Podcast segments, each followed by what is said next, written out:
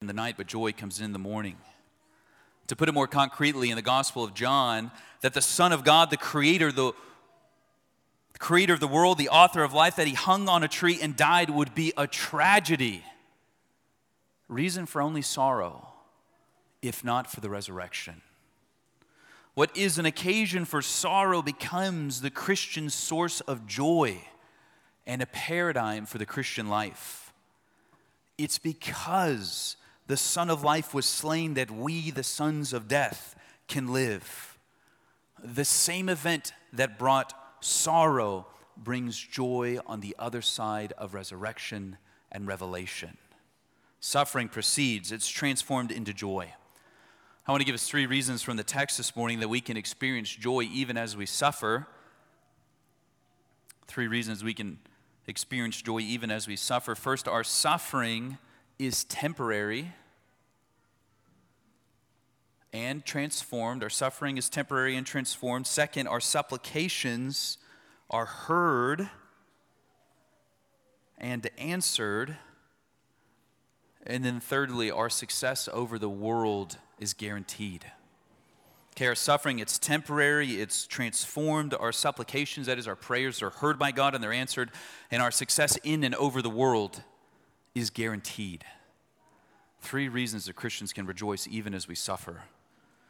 First, we can have joy in the midst of our suffering because it's temporary and transformed. Again, more specifically, because Jesus rose again. As we'll see, our suffering is transformed. And because he will come back, it will cease. It is temporary. We start in verses 16 through 20, where there is a lot of confusion about this little while phrase. I won't read it again. A little while you won't see me, in a little while you will see me. It's repeated four times. One commentator writes after four verses of these twin sentences, we are no closer to knowing what Jesus means than we were at the first verse. Uh, the disciples are thinking, wait, you're going somewhere? And you're coming back? Now, the easiest explanation is that Jesus is saying, in a little while, in less than 24 hours, they won't see him because he's going to die. His body's going in the grave. And then in a little while, three days later, they will see him because his body will rise. Perhaps what's most stunning about the text, though, is that the disciples, despite 16 chapters of Jesus' teaching, still do not get it.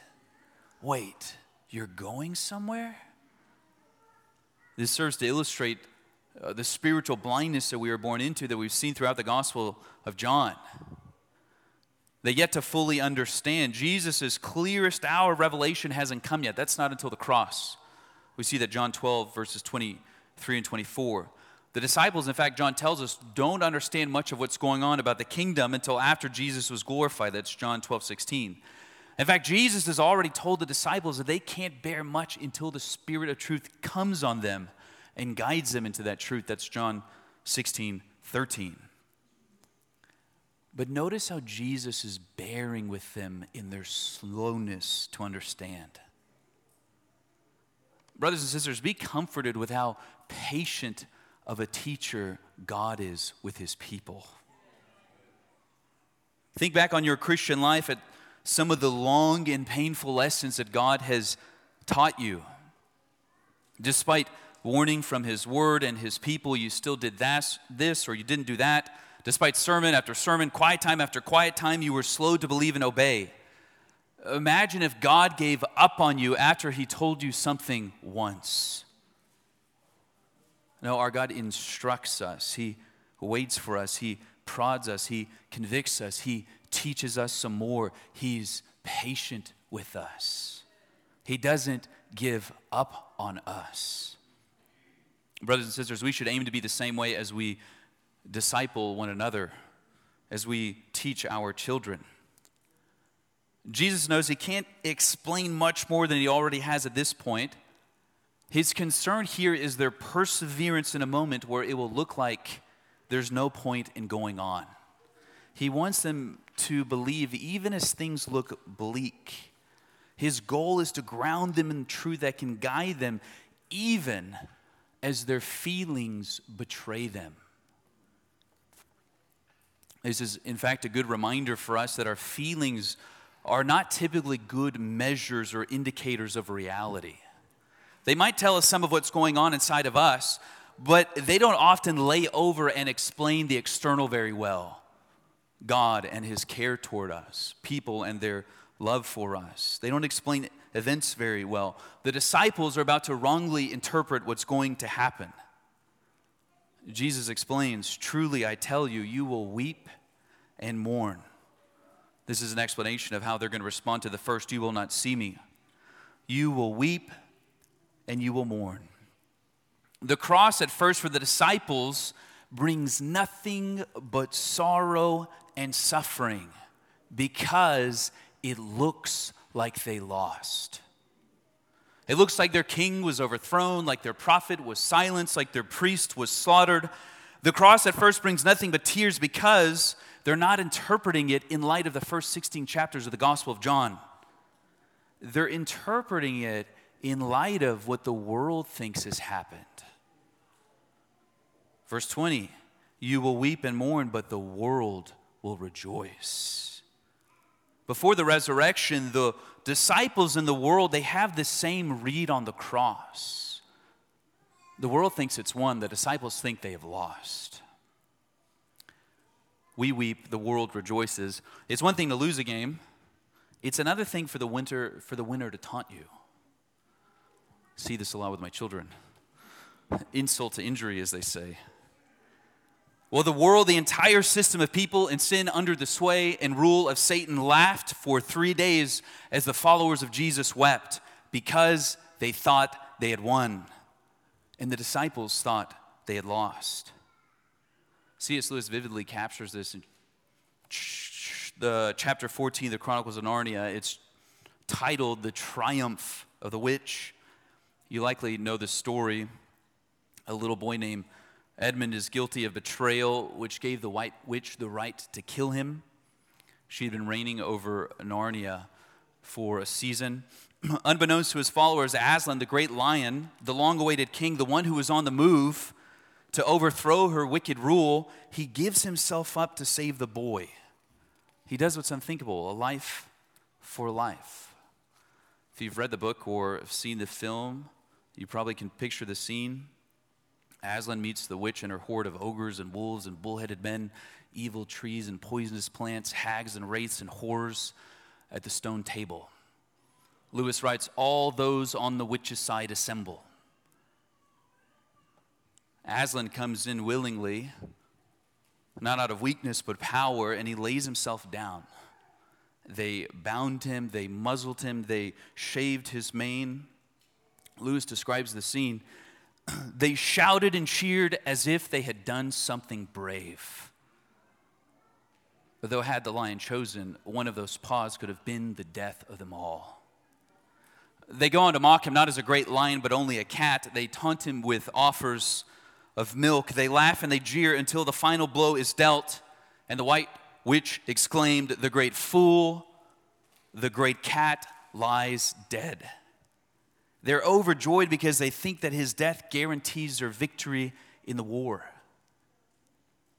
Now, Susan and Lucy at a distance, these are Edmund's sisters, they weep because they're confused about what Aslan has done. They're filled with sorrow at the loss of their friend and good king. They are worried about what will become of them in the war. One event, two responses.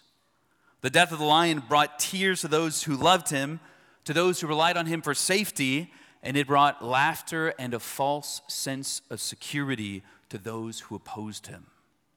You see, the cross of Jesus Christ divides all of human history between those who cheer because they think they finally have rid themselves of God's rule and his presence, and those who weep, at least initially, because they understand that apart from God's rule and presence, there is no life.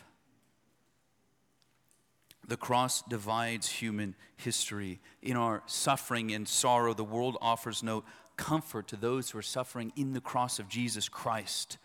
They will only add to our affliction and alienation. Perhaps on this side of resurrection, they taunt us that he's not coming back. You see, the news that the world shares cuts against the news of the gospel. The feelings that the world feels cuts against the feelings of the church. We grieve, they inflict. We mourn, they laugh. But the suffering that the disciples feel is temporary. It comes with a promise in a little while, you will see me again. The resurrection changes everything. Brothers and sisters, our suffering at the hands of the world is temporary and comes with a promise. We will see him again. Jesus goes on, verse 20 You will become sorrowful, but your sorrow will turn to joy. Our sorrow is not only temporary, it's transformative. Your sorrow will turn into joy. Notice a Christian doesn't just move from a state of sorrow to joy, but their sorrow actually is what's turned into joy because the same event that brought them pain on the other side of resurrection and revelation brings them joy. The cross at first looks like all loss. On the other side of resurrection, it's all victory. The cross at first looks like all shame. On the other side of resurrection, it is all glory. The cross at first looks like Satan's victory on the other side of resurrection, it's his destruction. Brothers and sisters, the resurrection is the vindication of the Son, and it changes everything, including our suffering. It means that the Son was not just put to death by lawless men, but was crushed by a just God to forgive our sins. It means that the son's heel was not just bruised, but that he crushed the head of the snake. It means not just that we lost our king for a few days, but that we have gained God forever.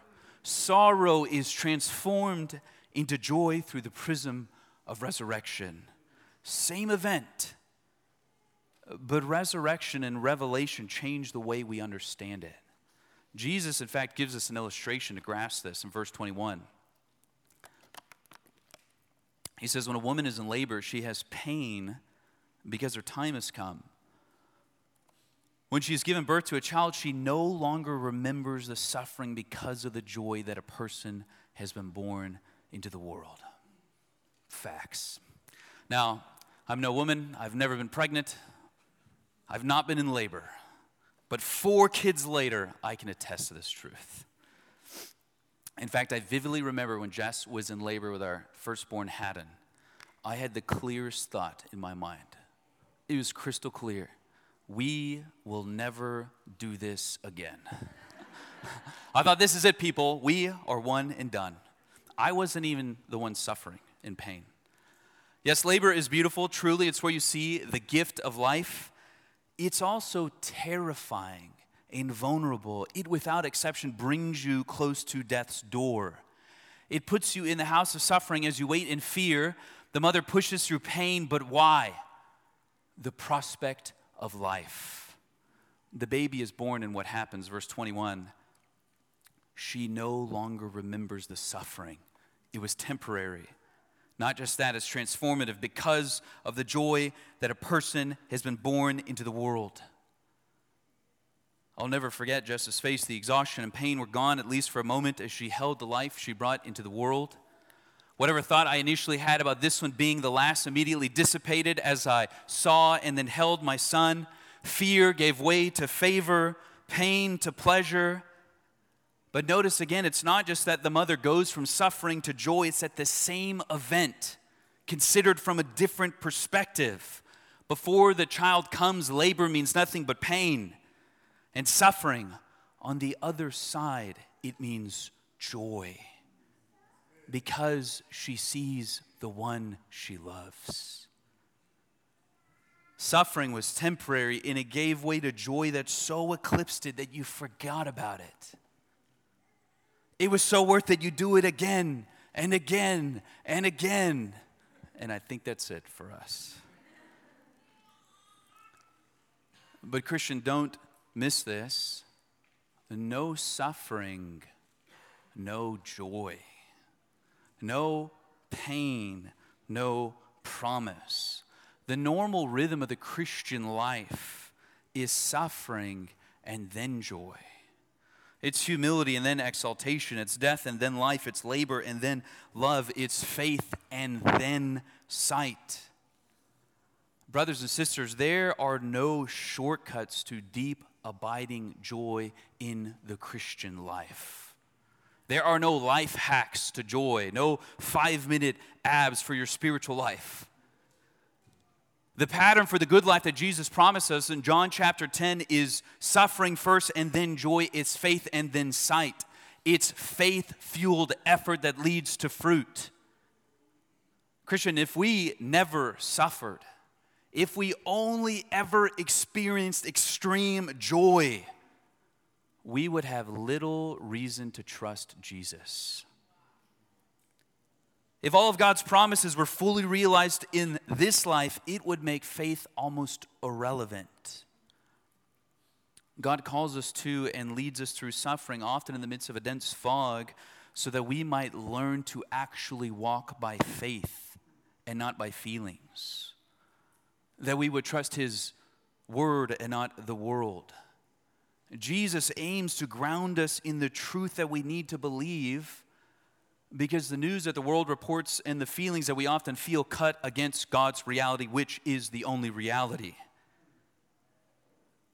The Christian life is often marked by periods of suffering, of deep suffering, that later yields, that is actually the opportunity for greater joy.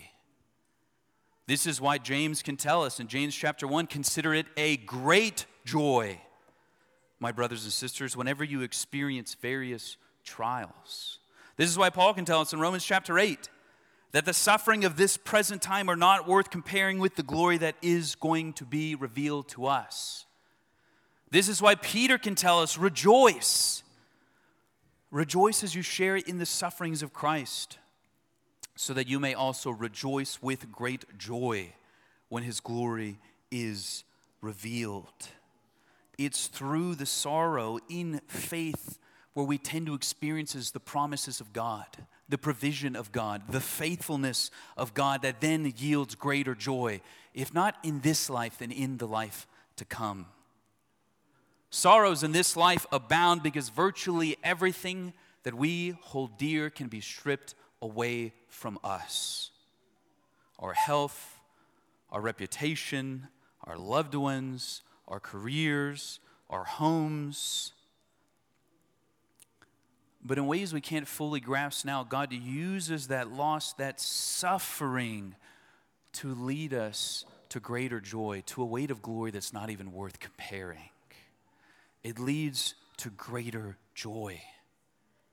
Look what Jesus says in verse 22 So you also have sorrow now, but I will see you again your hearts will rejoice, and no one, and no one, and no one will take away your joy from you. Here's what's different. Here's what sets Jesus' joy apart from any joy that the world can offer it cannot be taken away from you. Why? Because Jesus cannot be taken away from you. The cross was the devil's best effort, and the empty tomb says, not good enough.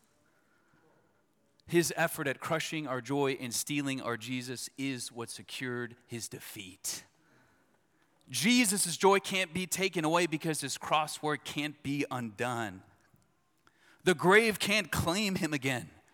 His spirit will not leave you. His kingdom will not expel you his Father's table is reserved for you. The joy that Jesus offered is guaranteed because it's not grounded in you. Not in your works, not in your feelings, not in your circumstances, not even in the strength of your faith. It's grounded in Jesus Christ, the Son of life who overcame death through death so that you could live in his life. Christian, rejoice even in sorrow, you can rejoice because Jesus Christ is risen from the grave and he is coming again. Your suffering is temporary and it's transformed. Rejoice. To this, Jesus adds a second reason that we can rejoice, and it's because our supplications are heard by God and they're answered. In the midst of our suffering, as we cry out to God, He hears us and He answers us, and it yields joy. We can rejoice because our supplications are heard and answered. It's not just how, it's the why that brings joy, truly. Jesus Christ has so united us to Himself, He's taken us with Him to the Father and given us the Father's ear that belongs to Him. So now, as you suffer, the Father is concerned with how you fare through the world and has made all of heaven's resources available to you through prayer. Christian, as you suffer, God sees you, He hears you, He cares about you. He aims to meet your needs in prayer, and it produces joy. And Jesus go on in verse, in verse 23, he says something interesting. He says, In that day you will not ask me anything. Okay, in that day, meaning after his death, resurrection, and ascension. In that day you will not ask me anything. He says something very similar in verse 26. He states it negatively there. On that day you will ask in my name, and I am not telling you that I will ask the Father on your behalf. Okay, verse 23, we're not asking Jesus. He says, in fact, we're asking the Father in his name. And in verse 26, it's worded kind of strangely, but he's saying that he's not going to ask the Father for things on our behalf. Okay, this is not because Jesus doesn't mediate for us. This is not because Jesus doesn't intercede for us. Those are both true. This is because what Jesus has accomplished by becoming man by reconciling God and man, and then by ascending to heaven as man and sitting on the throne as man, is that he has brought mankind, his people in particular, directly into the Father's home. Verse 28 gives us a kind of summary of his mission. He's come from the Father into the world so that he could take us in him to the Father. He hides us in himself, who is himself hidden in the bosom of the Father. Jesus, what he does for us is he takes us to the source, as it were. Now, what that means is that we don't have to ask Jesus to ask the Father on our behalf. What Jesus has done is he's taken us to the Father, but not as strangers who have come to the house looking for food. Jesus takes us directly to the Father as his own children. This is the kind of access that he gives. This is why we ordinarily pray to the Father in the name of the Son and by the Spirit. Think about it. it. Tends to be the case that the more important someone is, the less access you have to them, the more assistance and kind of hoops you have to get through to get to them. Like, imagine how many positions and assistants you would have to get through to simply get an email in front of the president. Most of us in this room would not be able to do that. We don't have that kind of relationships that kind of access, that kind of import. Think about how difficult it would be to get audience with the president. It would be incredibly difficult. For most of us, impossible, unless you were his son or his daughter. You would have immediate access. This is what Jesus has done. What is his by nature, he gives us as a gift by grace, the same access to the Father. And you see that we pray in the name of Jesus this is because what makes our prayers effective, what makes our prayers possible, is not us but Christ. Christian, you don't have to clean yourself up before you go to God in prayer. You're already clean in Christ. We pray in the name of Jesus, in the power of Jesus, in the adoption of Jesus, in the access of Jesus, in the righteousness of Jesus. It takes us past every other so called mediator and thrusts us right in the throne room of grace where God, our Father, loves to hear our cries. Why? Because He loves us. God loves it when we pray to Him because He loves us. We see this in verse 27. Jesus is telling us why He won't be asking on our behalf, but instead we'll be asking the Father. He says, For the Father Himself loves you. The Father Himself loves you because you have loved me and believed that I came from God. This is the fruit of Jesus' mission, being sent by God in love, in an act of love. He saves us. The Spirit is poured in our hearts in love. Romans 5. we respond in faith and love. We then put ourselves in a position to experience God's love all the more in prayer. It's so important, I think, for us to grasp because if you're inclined to think that God the Father is only ever angry with you, you will be disinclined to pray. If you think that Jesus is the loving and the merciful one, and the Father is the distant one, you will be disinclined to pray. It's like if you think that you're the least loved sibling, but your older sibling always gets what they want, you have them relay your requests. You know, like, hey, uh, ask dad if we can have dessert tonight. Tell him it's your idea. Right? The text completely cuts against any notion that Jesus is the one who wants to help us, and the Father only does so begrudgingly. He only loves us because Jesus has forced his hand by means of the cross. No, God the Father, in love, sent his Son into the world to save sinners like us because he loves us. Verse 28 is a summary of the Son's mission. I came from the Father, which is to say, he was sent by the Father. John 3:16 in love the Father gives the Son up for the world. He's come into the world and again I'm leaving the world and going to the Father. We know why, John 14, 6, to make a way for us to the Father. Brothers and sisters, God the Father loves you. He crushed his Son in love for you, He raised him in love for you. He has seated him on high as king in love for you. He has united you to Him in love for you. All of Jesus' work is not for Him or even the Father as though they had some kind of lack. It was done for you in love. The Father loves you. And what do fathers want from their children? What do fathers love to do with their children? To spend time with them, to care for them, to meet their needs so that their joy might be complete. This is what is offered to us on the other side of prayer. Look at verse 24. Until now you have asked for nothing in my name. Ask and you will receive, so that your joy may be complete. How often do you think of joy as a gift from God so that your joy may be complete? If we were honest, most of us, when we think of joy, we think of something that's used to shame us or guilt us.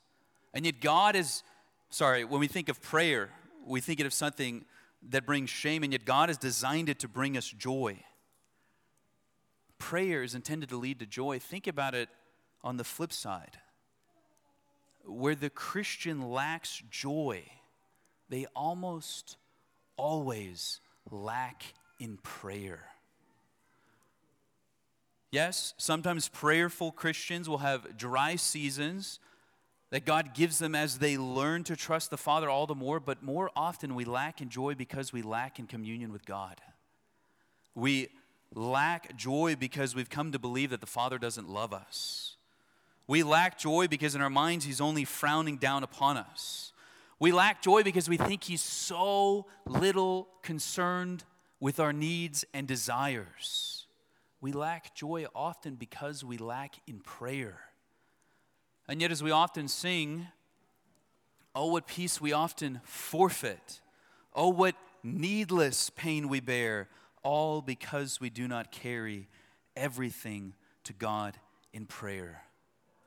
I'm not intending to suggest that it's that simple, but brothers and sisters, if you lack joy, could it be because you lack in prayer? Because you commune with God infrequently. If you lack joy because you lack in prayer, it's not because God is punishing you. It's, it's more like suffering from malnourishment, from not even eating, even though the fridge is full. God has given you access to Him, He's given you access to joy. Think about it. When we have needs that we can't meet, we usually go to someone who we think can help. If you need a loan for a house, you go to the bank. If you need treatment for severe illness, you go to the doctor. Now, the more pressing the need, the more able someone is to meet that need, and especially the more that they love you, the more inclined, the easier it is, the more quickly you go to them. They have the resources, they love you. Perhaps you've seen them care for you in the past. Imagine you knew someone who was wealthy, they loved you as much as they love themselves, and you got in a financial bind. You would probably go to them for help. Pressing need, the power to meet, the compassion to do so. I think we often don't pray because we either assume that God doesn't care for us or he can't help us. We have disconnected our needs and our wants and our desires from God and therefore our joy. We think that He has nothing to do or cares little about our career, our health, our family, our loneliness, our depression, our anxiety, our future. We have disconnected our need from God. Brothers and sisters, God loves you. He loves to spend time with you. He longs to hear your requests that He might answer them in prayer. He wants you to pray to Him. We've seen it now twice in chapter 14, twice in chapter 15, now again in 16. Jesus is reminding us to ask God whatever, anything, to take it to Him in prayer. And look at what happens again to those who regularly go to God in prayer in faith. Ask and you will receive, this verse 24, so that your joy may be complete. Brothers and sisters, God longs to answer your prayers in such a way that will yield the most long term joy. God is not stingy toward his people. I can tell you that as a father, I love, I love giving my kids gifts. It's not like a love language of mine, but with the kids, I love giving them gifts. I love seeing their faces light up. I love seeing them make the connection between me, the kind of giver of good gifts, and their needs or wants or desires as they express themselves in joy. Okay, there's no Santa Claus in our house. We, it's us. We want all the credit. But we don't give our kids everything they ask for. I don't even give the kids everything I would want to give them. I would be broke they would be entitled. We give what we think is best for their long term joy. What we do in prayer is we not only acknowledge that God has the ability to give us what we're asking for, but that He knows what's best. We submit ourselves humbly in prayer.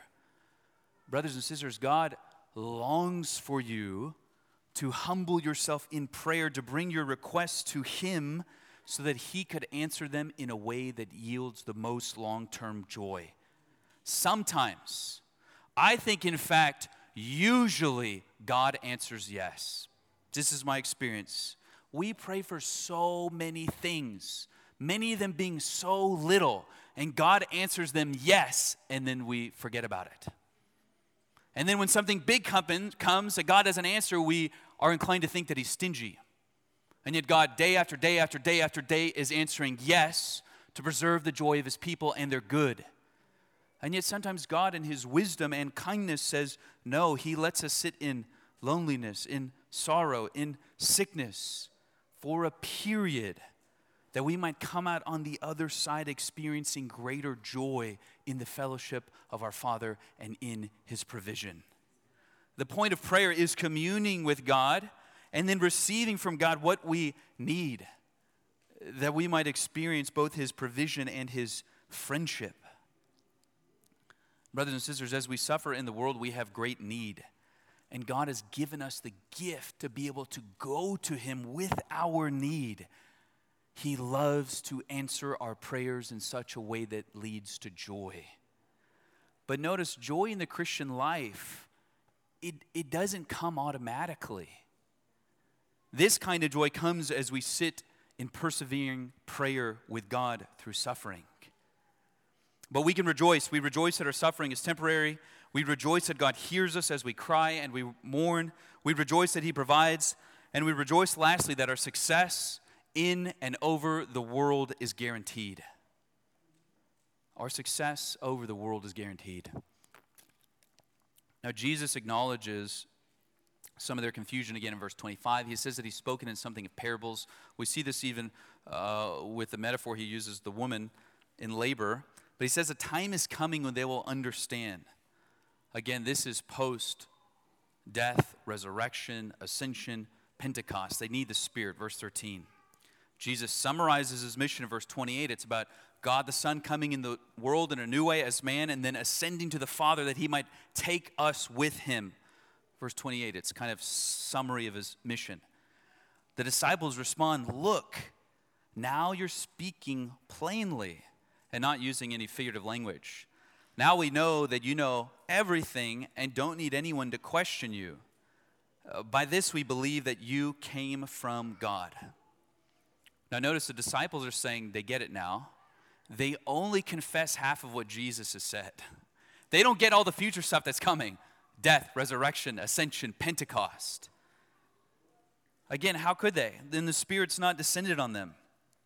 And so Jesus gives them a mild rebuke, verse 31, and a little bit of proof that they don't get it, verse 32. Verse 31 Jesus responded to them, Do you now believe? It's like your friend tells you they get something. Really? Explain it to me. And then Jesus goes on, Indeed, an hour is coming and has come when each of you will be scattered to his own home, and you will leave me alone. Again, they are saying they understand, but when it comes, they will feel as though they've lost and they will abandon Christ. When the world looks like it's won, they will go into hiding. When the world is rejoicing, they will weep. Uh, they will desert Christ for a season. Okay, for all of Christ's teaching and warning, they will be shaken by the events. Jesus knows all of this. We saw this in John chapter 16. He knew of all of his disciples who would fall away. Uh, Jesus knows of Peter's coming failure. Hear what he told him in John chapter 13. Jesus now knows about their coming failure and is warning them. But get this, he still chose them. Jesus knows about all of your failures past, present, and future. And get this, He still chose you. And not only did He choose you, He wants you to know that He knows that you'll continue to fail Him and that He chose you nonetheless, that He promises you good nonetheless. Look at verse 33. Jesus, after telling them about their desertion, he says, I have told you these things so that in me you may have peace. Jesus not only wants them to know that he will die and rise, that he will depart and return, that the world will laugh as they cry, but that he knows how they will respond, and that he still gives them peace. He wants them to experience the gospel even as they're seeing it play out in real time. He will bear their sins and their failings, and in return, He offers them peace. This is the nature of the gospel that Jesus offers righteousness to the wicked, adoption to the rebel, joy to the sorrowful, peace to those who think that Christ is not in control. He tells them on the front end so that they would know that He is the King and that he rules in grace. Brothers and sisters, rejoice that Jesus sees how you have and continue to respond to troubles in the world, and he offers you peace. He knows that you are quick to doubt him.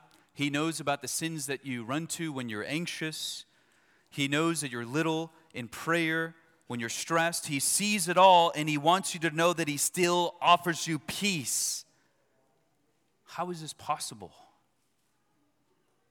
On the cross, which is coming for them, which has happened for us, Jesus has dealt with the root of our sin, with the cause of the curse, and with the ruler of this world. On the cross, Jesus Christ has won, and it gives us peace.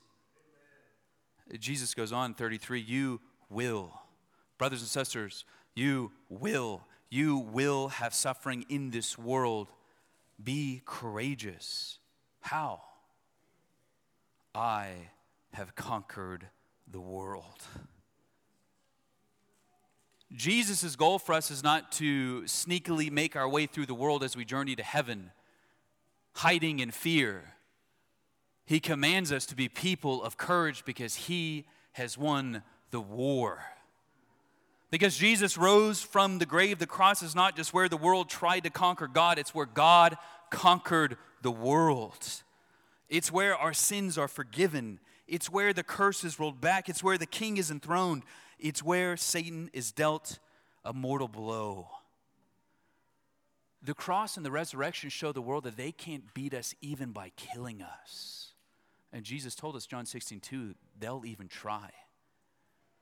Brothers and sisters, because Jesus has conquered the world, we are in a war that has already been won. In a sports game, it could happen in the Super Bowl today. Let's say one team blows the other team out. Let's say the other team is blowing the other team out, and there's a huge gap. There's like a massive gap in the score. It's so large that the other team can't come back. Okay? We call this garbage minutes. That's where you put your bad players in because you don't have to rely on them. okay? There's no concern about the other team coming back. It's like we are playing in the garbage minutes of the game. It does not depend on us. The score is 100,000 to zero. We are waiting out the clock. And Jesus calls us to do it not in fear, but with courage. Why? Because we're winning and we've won. And yet, our disposition is often like the disciples. We assume that because we're suffering, it must mean that we're losing. We continue to battle the same old sins. Uh, we're sharing the gospel with the same people. We're seeing a culture and country embrace moral decay. You see, our inclination in the valley of darkness is to lose perspective on how far God has brought us, his people, is to lose sight of where we're going, and most importantly, to lose sight of Him who's guiding us.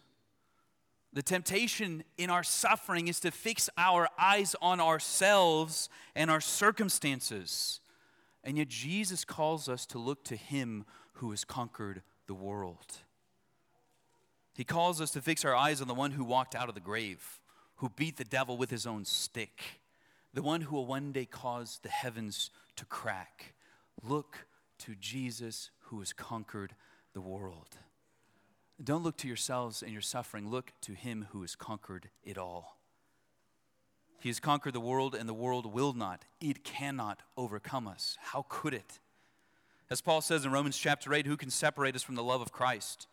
Can affliction or distress or persecution or famine or nakedness or danger or sword? He goes on, no, in all these things we are more than conquerors through him who loved us. For I am persuaded that neither death nor life, nor angels, nor rulers, nor things present, nor things to come, nor powers, nor height, nor depth, nor any other created thing will be able to separate us from the love of God that is in Christ Jesus our Lord. Because Jesus has conquered, we cannot be conquered by the world. Brothers and sisters, you can take courage because the war that we're in has already been won. You can have peace because Christ is in control and is working all things together for the good of those who love him. You can have joy because he has risen from the grave. He has given you access to the Father, and he will come again in victory. Brothers and sisters, for a little while we suffer. For a little while we long to see him. But one day our eyes will meet and our suffering will be swallowed up in joy forever. The resurrection guarantees it. All we have to do is to wait. We do so with peace, with courage, and especially with joy. Let's pray.